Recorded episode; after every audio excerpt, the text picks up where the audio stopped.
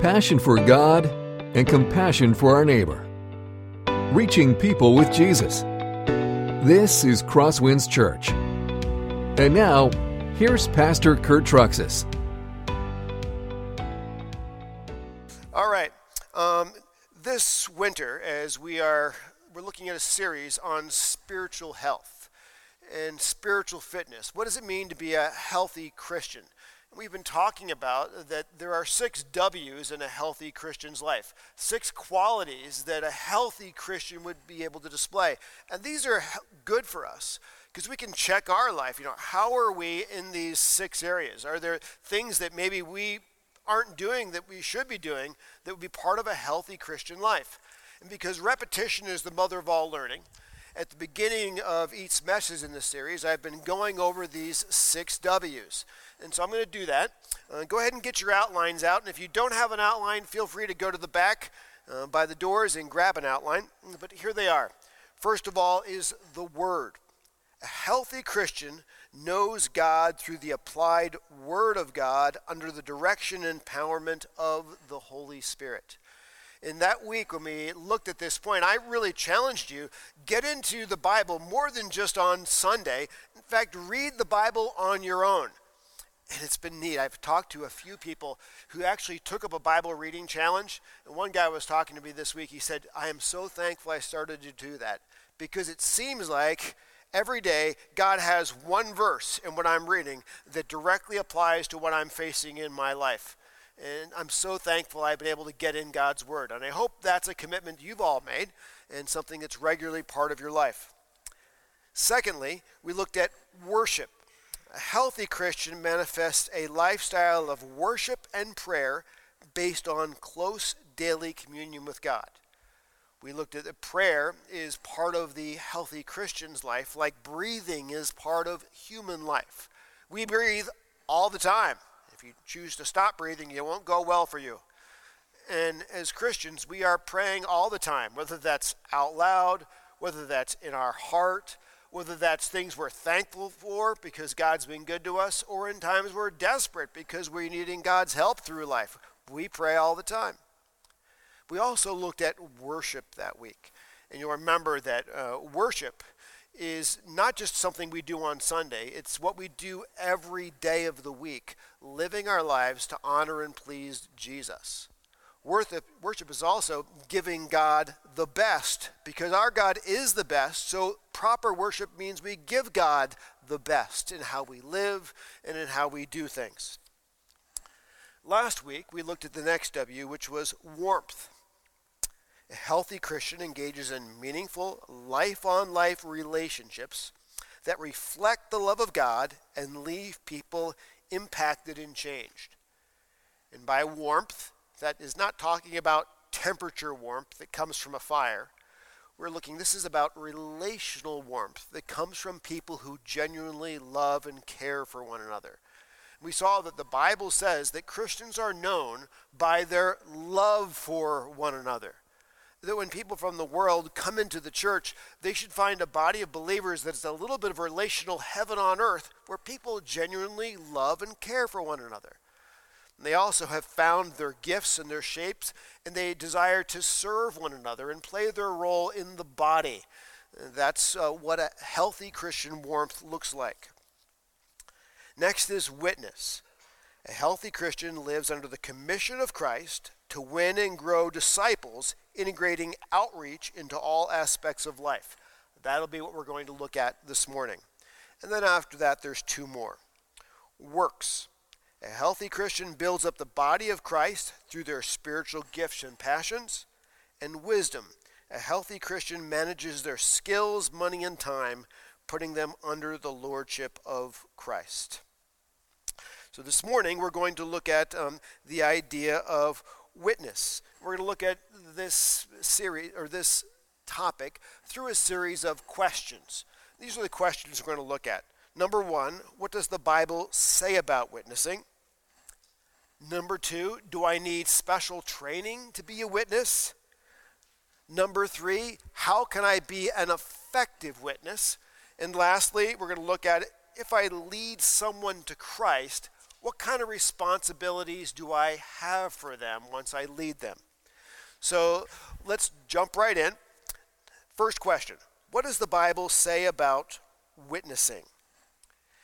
The Bible has two big important commands. They're known as the Great Commandment and the Great Commission.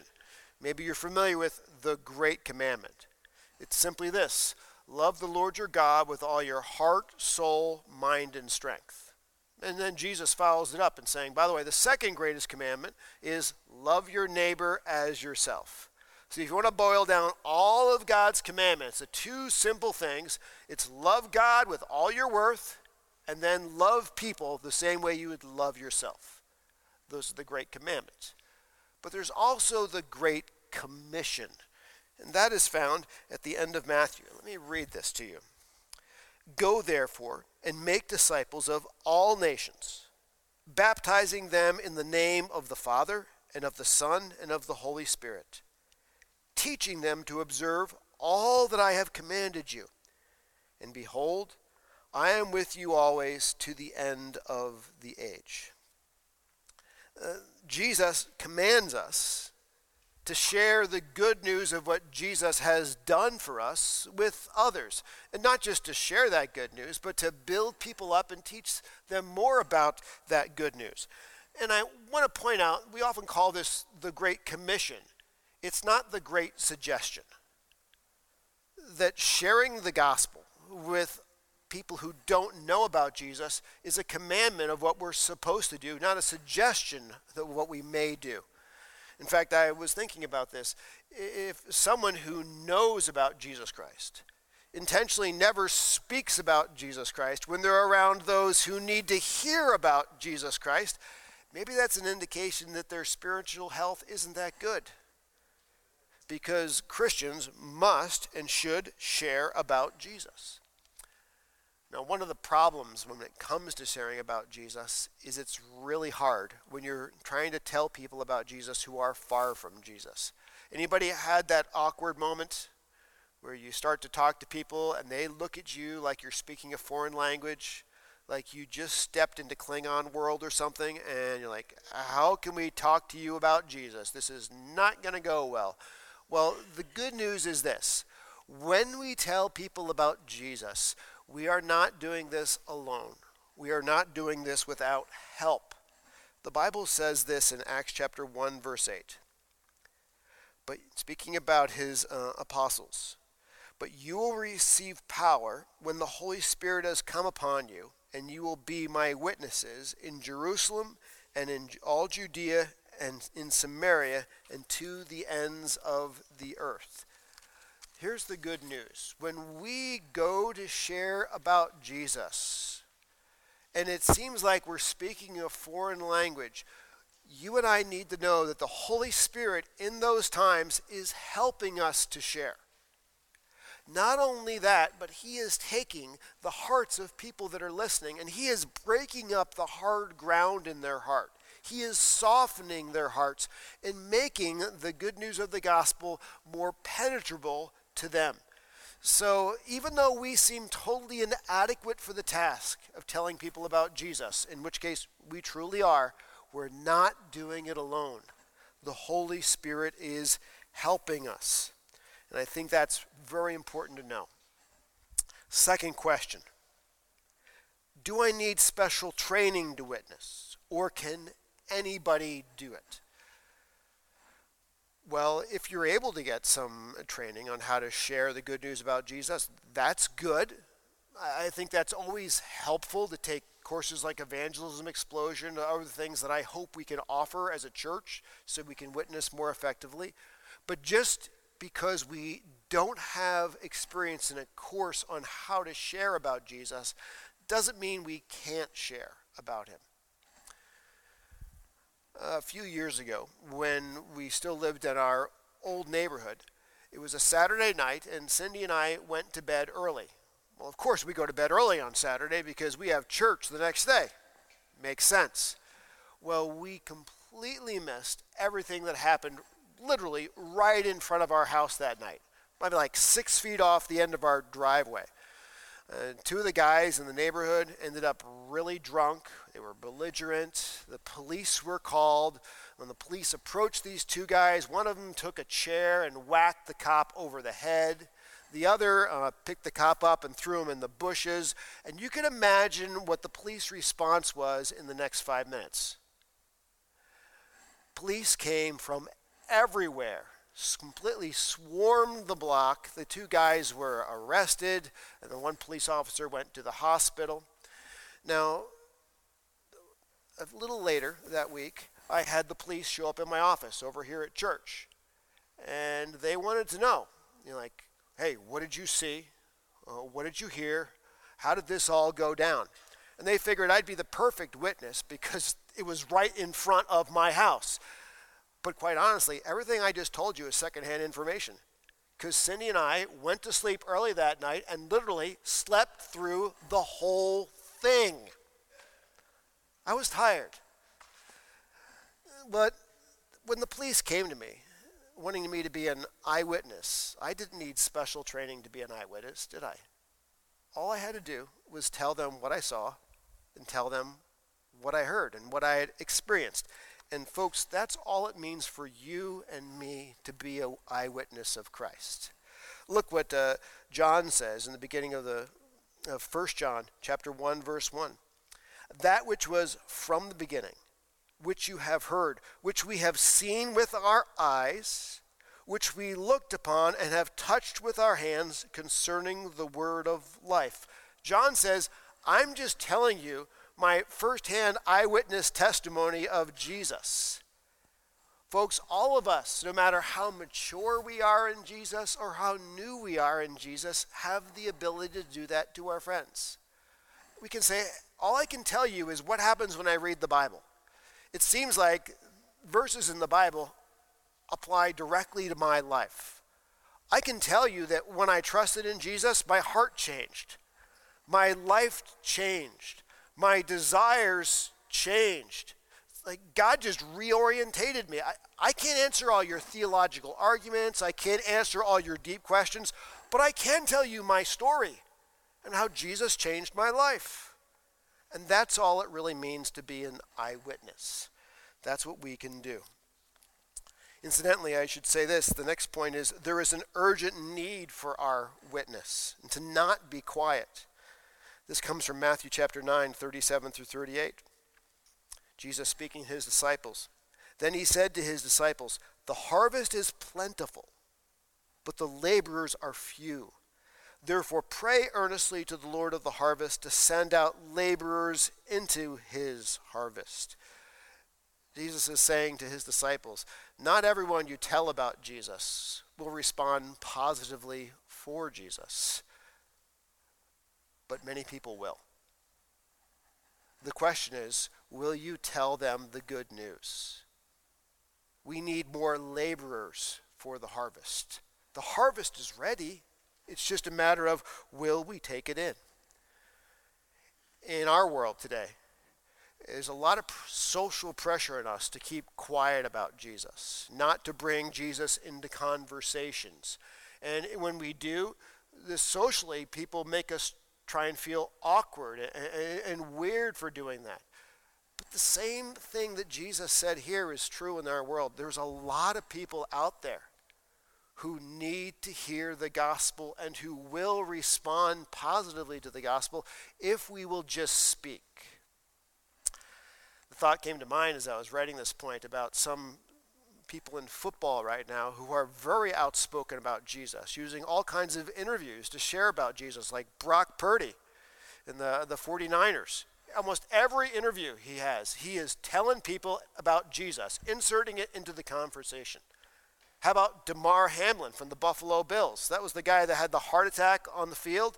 Beforehand, he was known for his positive witness of Jesus on his team. And after the heart attack, that's been all over the news as he's talking about how God is in his life and God has changed his life. He's being a positive witness for the nation. And I'm thinking if these football players can use the platform that God gave them to share about Jesus, why can't I share about Jesus with the platform God's given me? Wherever He's put us, He's given us a platform. just simply to be a witness about how Jesus has changed our life. Next point. Uh, when I'm witnessing, or, or excuse me, I am witnessing even when I don't try. If people know we're a Christian, and we decide we're not going to talk about Jesus, we're not going to share about Jesus, by choosing not to talk about Jesus when people know that we love Jesus, we are inadvertently being a witness, just not a really good one.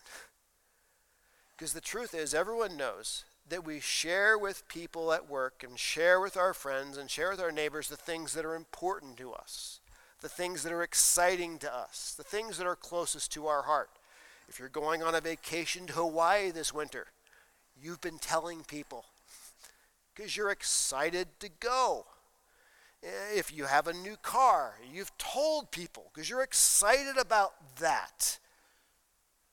But if we never speak about Jesus, what does it say how we truly feel about Jesus?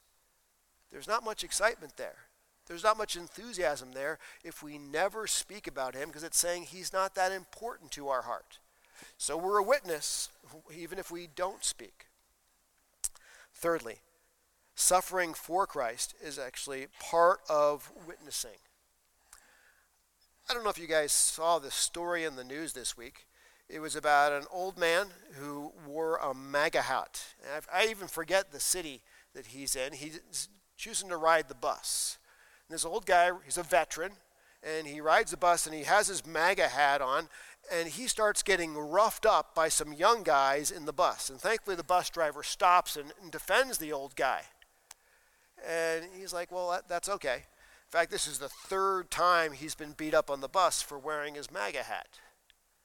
And I thought to myself, Wow, here is a guy who's willing to suffer for his political views.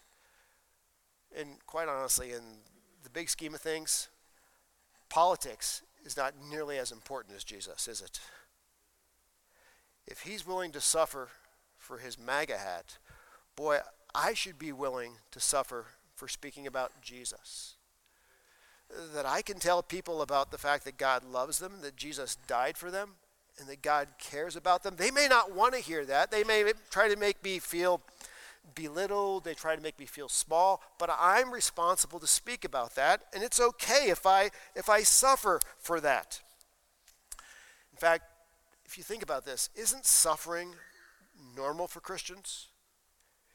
If we don't suffer for sharing Christ, that's actually quite abnormal for Christians. In your mind, flip through your Bible. Did Jesus suffer for speaking the truth? Did the apostles suffer for speaking the truth? Every single one of them died horrendous death, deaths for speaking the truth. Paul was flogged. Paul was beaten. Paul was imprisoned for speaking the truth. In fact, sometimes this guilty feeling goes over me if I'm not suffering, at least in some way or a little bit, because I'm speaking about Jesus, maybe I'm not speaking for Jesus loud enough.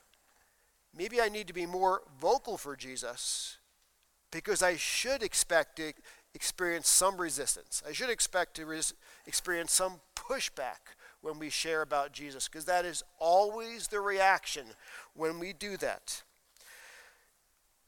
Uh, I want to give you a little bit of encouragement, by the way, when suffering comes, and that comes from 1 Peter chapter 4. It says, If you are insulted for the name of Christ, you are blessed, because the Spirit of glory and of God rests upon you. But let none of you suffer as a murderer or a thief or an evildoer or a meddler. Yet if anyone suffers as a Christian, let him not be ashamed, but let him glorify God in that name. And I want to key into what is the very first part of that verse, the quote that I gave you. It says, If we suffer because we have spoken about Jesus, we are blessed, because the Spirit of glory and the Spirit of God rests upon you. Here is what happens when we tell people about Jesus and we feel alone and we feel hurt.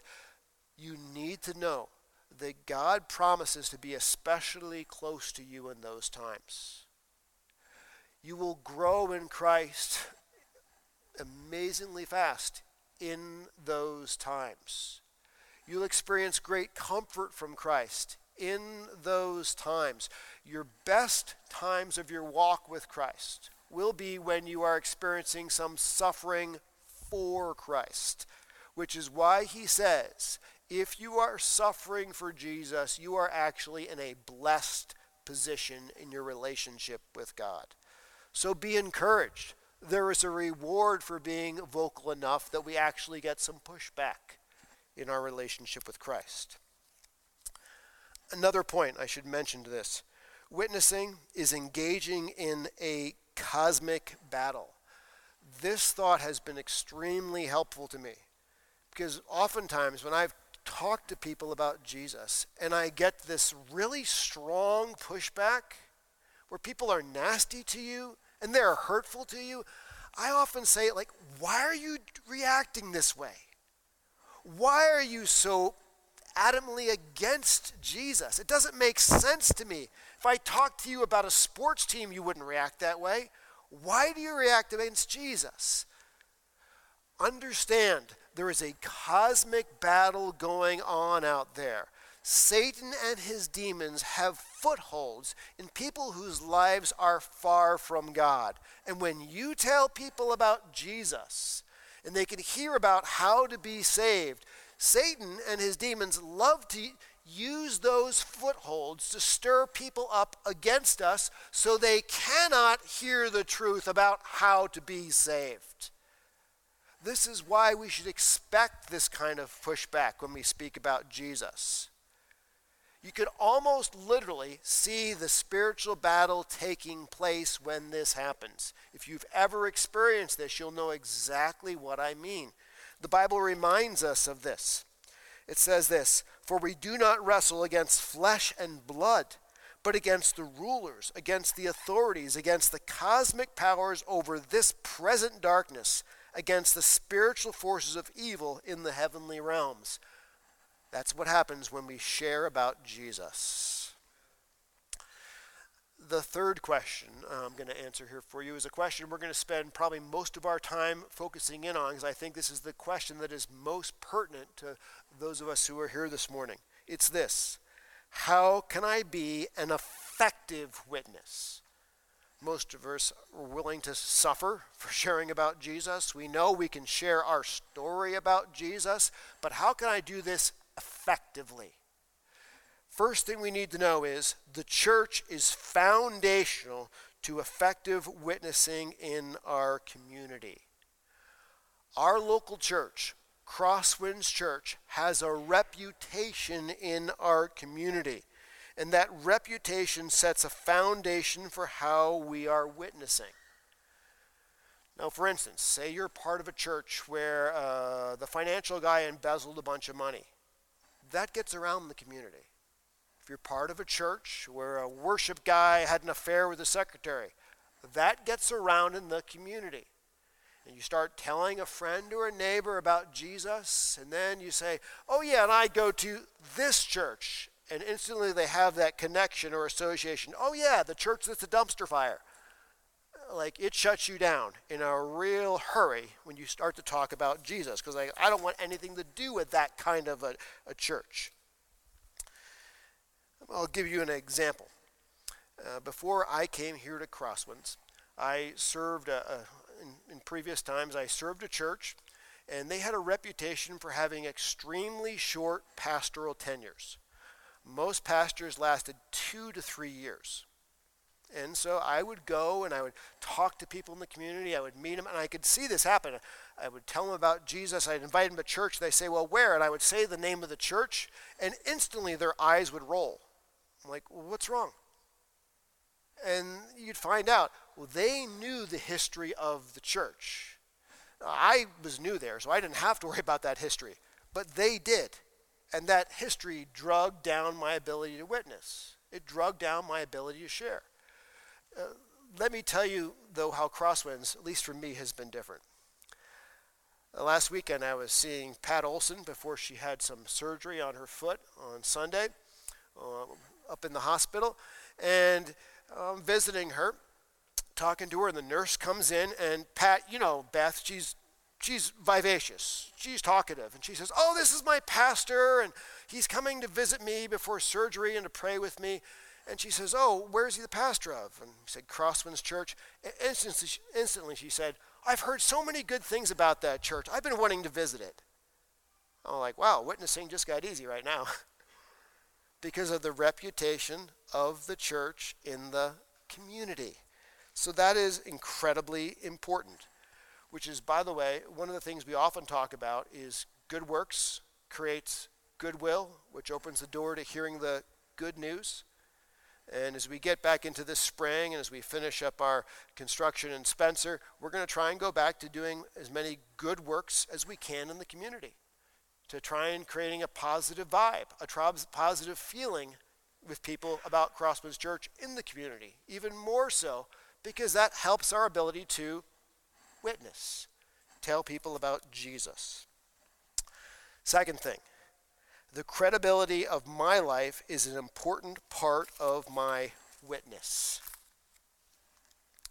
If we're somebody who's irritable, if we're somebody who's nasty, if we're somebody who's difficult, if we're somebody who's dishonest, I want you to realize the people around us will notice. And our irritability and our dishonesty will make our testimony about Jesus less believable. Now, this doesn't mean, by the way, that we have to be perfect people. None of us are going to be perfect people. But Christians can still have a good testimony. It depends on how they handle their sin. It depends on how they handle their flaws and mistakes. Most people in this world, when they mess up, they hide it. Christians handle it differently. We own it. We said, hey, it was my fault. I messed up. I'm asking Jesus to forgive me, but I also sinned against you. I'm asking you, will you please forgive me? if there's something kind of restoration that we can make to make the relationship right, as Christians, we do those things. So even if we mess up and we don't handle ourselves perfectly, the way we handle our sin, by confessing it, not just to Jesus, but to other people who we've sinned against and trying to make restoration for that, that creates a positive witness in the community from the credibility of our life.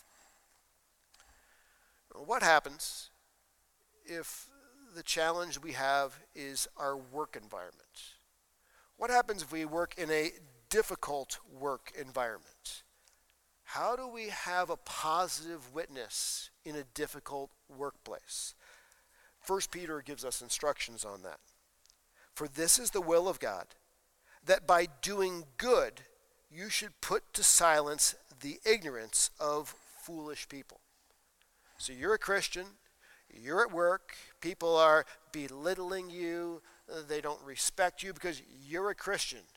Peter says, You know how you put that to silence? You do really good work. You do an amazing job. You stay extra long if you have to. Your quality is great. Your attitude is positive. You're on time.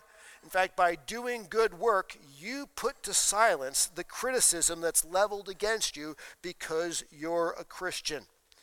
Now, sometimes when you work hard, even if you do good work, you don't get treated with respect. You don't end up getting the salary that you think you probably should deserve and the salary that you're trying to earn. And I've talked to my own sons about this. You know, they say, hey, I, am a low man on the totem pole, and people sometimes aren't real positive about me. I'm doing my best. But where does this go? And here's my words to them, and I'll say it to you. Cream always rises to the top, but sometimes it takes a little time. The cream rises to the top, but it takes a little time. Just keep doing good work.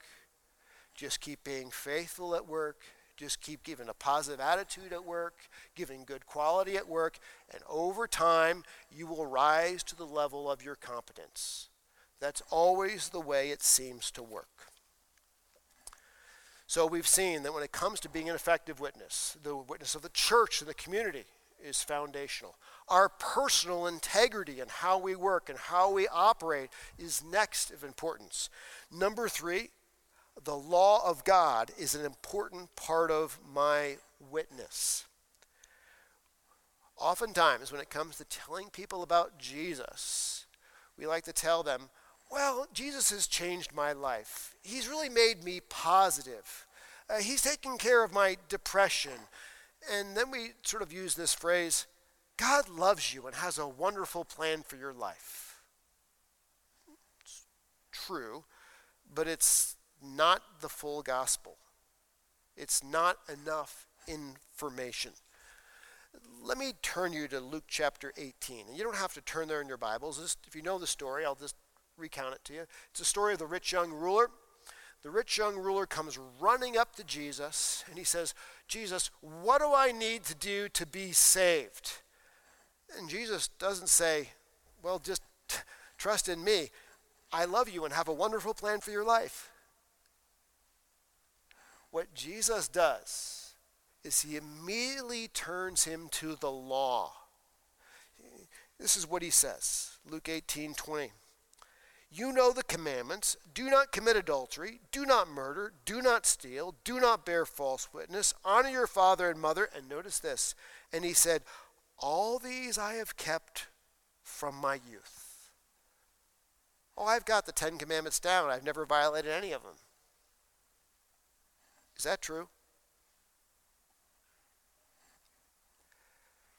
The rich young ruler didn't see himself as a sinner in need of a Savior, did he? He saw himself as a good person looking for Jesus as some life improvements. That's not the gospel, folks. The gospel is we're sinners, fully deserving the lake of fire, and we desperately need a Savior. Unless we share the law of God, the gospel of God doesn't make much sense. Now, what does Jesus say about some of these things? Let's go to Matthew chapter 5. You have heard that it was said of old, You shall not murder, and whoever murders will be liable to judgment. But I say to you, that everyone who is angry with his brother will be liable to judgment. Whoever insults his brother will be liable to the council. Whoever says, You fool, will be liable to the hell of fire. We may not have murdered somebody with our hands, but we can murder people in our heart. And Jesus says that counts.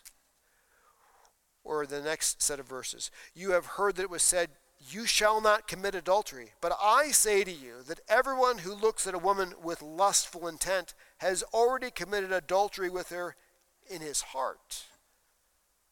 Jesus says, What you're doing in your heart matters too. In fact, um, Paul summarizes it this way None is righteous, no, not one. No one understands, no one seeks for God. All have turned aside. Together they have become worthless. No one does good, not even one. Isaiah says this is what happens. But your iniquities have made a separation between you and your God, and your sins have hidden his face from you, so that he does not hear if we're going to be an effective witness and a truthful witness and tell people about Jesus, it's not just God loves you and has a wonderful plan for your life. It's the Bible tells us that we're sinners. We're far from God, and our sin has separated us from God because the sins of our life are not just the external things we do, but the internal things of our heart and we desperately need a Savior because we cannot save ourselves. That part that I just told you cannot be absent from a gospel presentation for it to be effective. We must include God's law and the grace that we so desperately need from Jesus. The next thing I want to tell you is something that maybe uh, this would be a little bit of a push for some of you the lordship of Jesus is also an important part of my witness. Let's go back to the story of the rich young ruler. Jesus says this to the rich young ruler after he gave the law. Jesus, looking at him, loved him and said to him, You lack one thing. Go, sell all that you have and give to the poor, and you will have treasure in heaven. And come and follow me. Disheartened by the saying, he went away sorrowful, for he had great possessions. Is Jesus telling us that we should sell everything we have when we follow him? No, he's not saying that to us. But what he is doing is he's saying to this rich young man that if you're going to follow me, I have to be in charge of your life. You are not in charge of your life. I'm not just going to be your Savior, but I also have to be your Lord. I'm in charge. Today, many people are excited to have Jesus as the one who saves them from their sin, but they're not real excited to have Jesus fully in charge of their life. They want to do what they want to do. And Jesus' role is to be a little genie, a little assistant to help them accomplish what they want in life, not what God says is important in life. I want you to point out for you Romans chapter 10, verse 9, which is a very common gospel verse. It says this If you confess with your mouth that Jesus is Lord and believe in your heart that God raised him from the dead, you will be saved. This doesn't say if you confess with your mouth that Jesus is your Savior from sin. No, if you confess that Jesus is the Lord of your life, that He is in charge. I mean, He created everything, He died for you, He saved you. In the new creation, He is in charge of everything. He, he deserves to be Lord of our life. And by saying He's anything that He's your Savior, but He's not your Lord, it's not the full gospel. And you're not being effective in sharing it. Now, when I say that, I know that many people, many modern Christians bristle. Jesus? Give him everything? Really make him in charge of everything and obey everything he says? I don't think I want to do that because he's going to take all the fun out of life. Jesus is going to ruin my life if I actually had to obey everything he said. That's not true. Please listen to me. If Jesus loves you so much that when we deserve the lake of fire, he died in our place for our sins. He made us the most blessed beings in the entire universe. Why do you think anything he says in his word about how we live would be bad for us? Everything he says in his word about how we live is good for us. It's for our best because he loves us. No, I didn't say it wouldn't be hard. Oh, yes. Many things he says are very hard, but they're always for our good, and we have to believe that. Let me give you uh, one example, which deals with the modern sex life. The Bible says this let marriage be held in honor among all people, and let the marriage bed be undefiled, for God will judge the sexually immoral and the adulterous. In other words, keep sex in marriage, not before marriage. 1 Thessalonians chapter 4 verse 3 For this is the will of God your sanctification that you abstain from sexual immorality. Now what is sexual immorality? It's the Greek word porneia, which is any sexual activity outside of one man and one woman inside of the marriage covenant. Today, in our culture, everybody's living together before marriage. Everybody's like, try before you buy. I talk to many young Christian adults, and it's like, well, everybody's doing it. But God says it's not pleasing to Him. And God says it's not good for you. And God doesn't say that because he hates you. God says that because he loves you, because he wants what's best from you. Keep your sexuality inside of marriage, not before marriage. Now, this morning, if you're somebody who's living with your girlfriend or living with your boyfriend, what do you do about this? Simply repent. God, you're right. I'm wrong. I need to get married to this person. I need to make a commitment to this person. I need to agree to be faithful to this person for better or for worse, for richer or poorer, and in sickness and in health.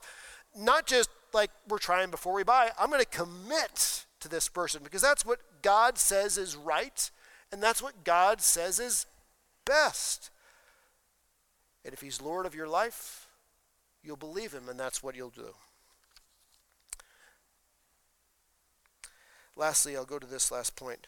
To be effective, we have to depend on the Holy Spirit is an important part of my witnessing. One who heard us was a woman named Lydia from the city of Thyatira, a seller of purple goods, who was a worshiper of God. And it says, And the Lord opened her heart to pay attention to what was said by Paul. I mean, this is a farming thing. All the farmer does is scatter the seed, right? Does he grow the seed? Thank you, Tom. No. God is the one who grows the seed. Folks, when it comes to sharing about Jesus, it's not our responsibility to make people respond. Our responsibility is to tell them about Jesus, tell them about Jesus not just has a wonderful plan for your life, but he's also our Savior from sin, and he also deserves to be the Lord of our life to be obeyed. We just tell them that and we invite them to trust in him, but the response is in God's hands, not in ours. So if people don't respond positively, all you can say, I've just been faithful. The Holy Spirit is the one who will change the person's heart in the right time and the right way. Which brings me to my last point, which I'll go through sort of quickly. If I lead someone to Jesus, what responsibilities do I have? And I was wondering about that, and what came to mind is in 1 Corinthians, Paul writes to the Corinthians and he says, You are my spiritual children. I led you to Jesus. And then you start to see the responsibilities he feels he has because he led them to Christ. So it says this, 1 Corinthians 4:15. For though you have countless guides in Christ, you do not have many fathers, for I became your father in Christ Jesus through the gospel. I led you to Jesus. Let's see what responsibilities he has to them. Number one, I am to love those I lead to Christ. He says this I do not write these things to make you ashamed, but to admonish you as my beloved children. If you lead someone to Jesus, your first responsibility to them is to just love them. That's not a mushy love. That's not an emotional love. It just simply means you make, you make time for them. You actually honestly care about them. You want to know them because now they are literally a brother or sister in Jesus Christ. So you, you love them. Don't just forget about them. Secondly, I am to warn those I lead to Christ. 1 Corinthians 4:14 I do not write these things to make you ashamed but to admonish you as my beloved children. Admonish means to warn somebody with judgment in view. In other words, you say to somebody, "Hey, I just want you to know if you keep up in this direction, it will not end well. It's the kind of warning you give to your children. You know, hey, I'm trying to correct you because I love you. It won't end well if you keep going in this direction. That's how we disciple. Thirdly, I am to spend time with those I lead to Jesus. Look what Paul says Be imitators of me as I am of Christ. And also 1 Corinthians 4, 4 17.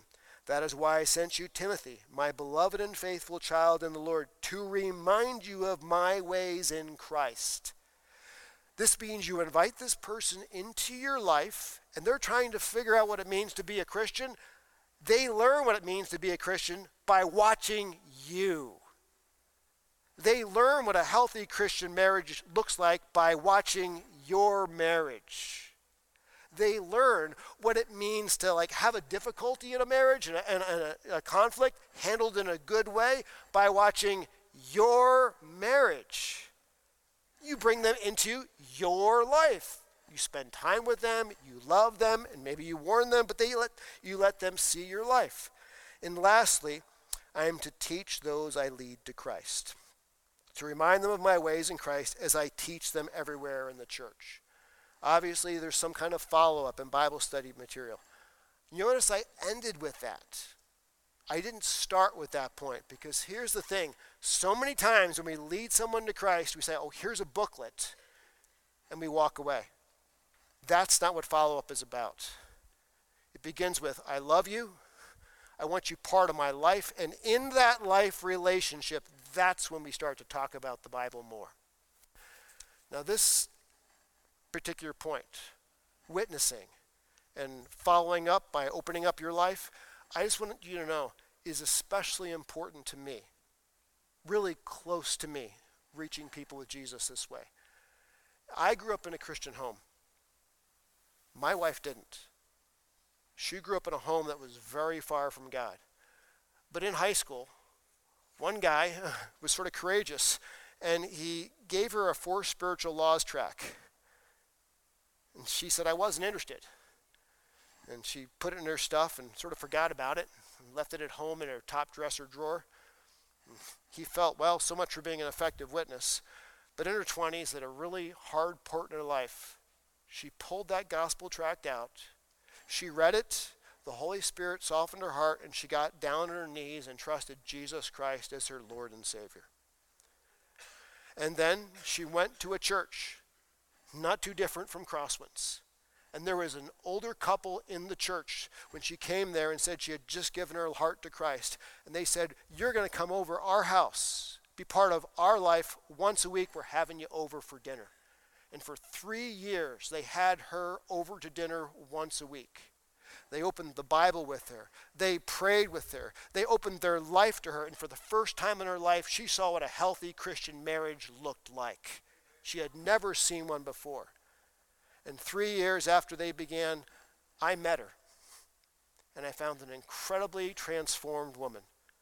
I am incredibly indebted to a guy in high school who shared a gospel tract with her and found himself rejected.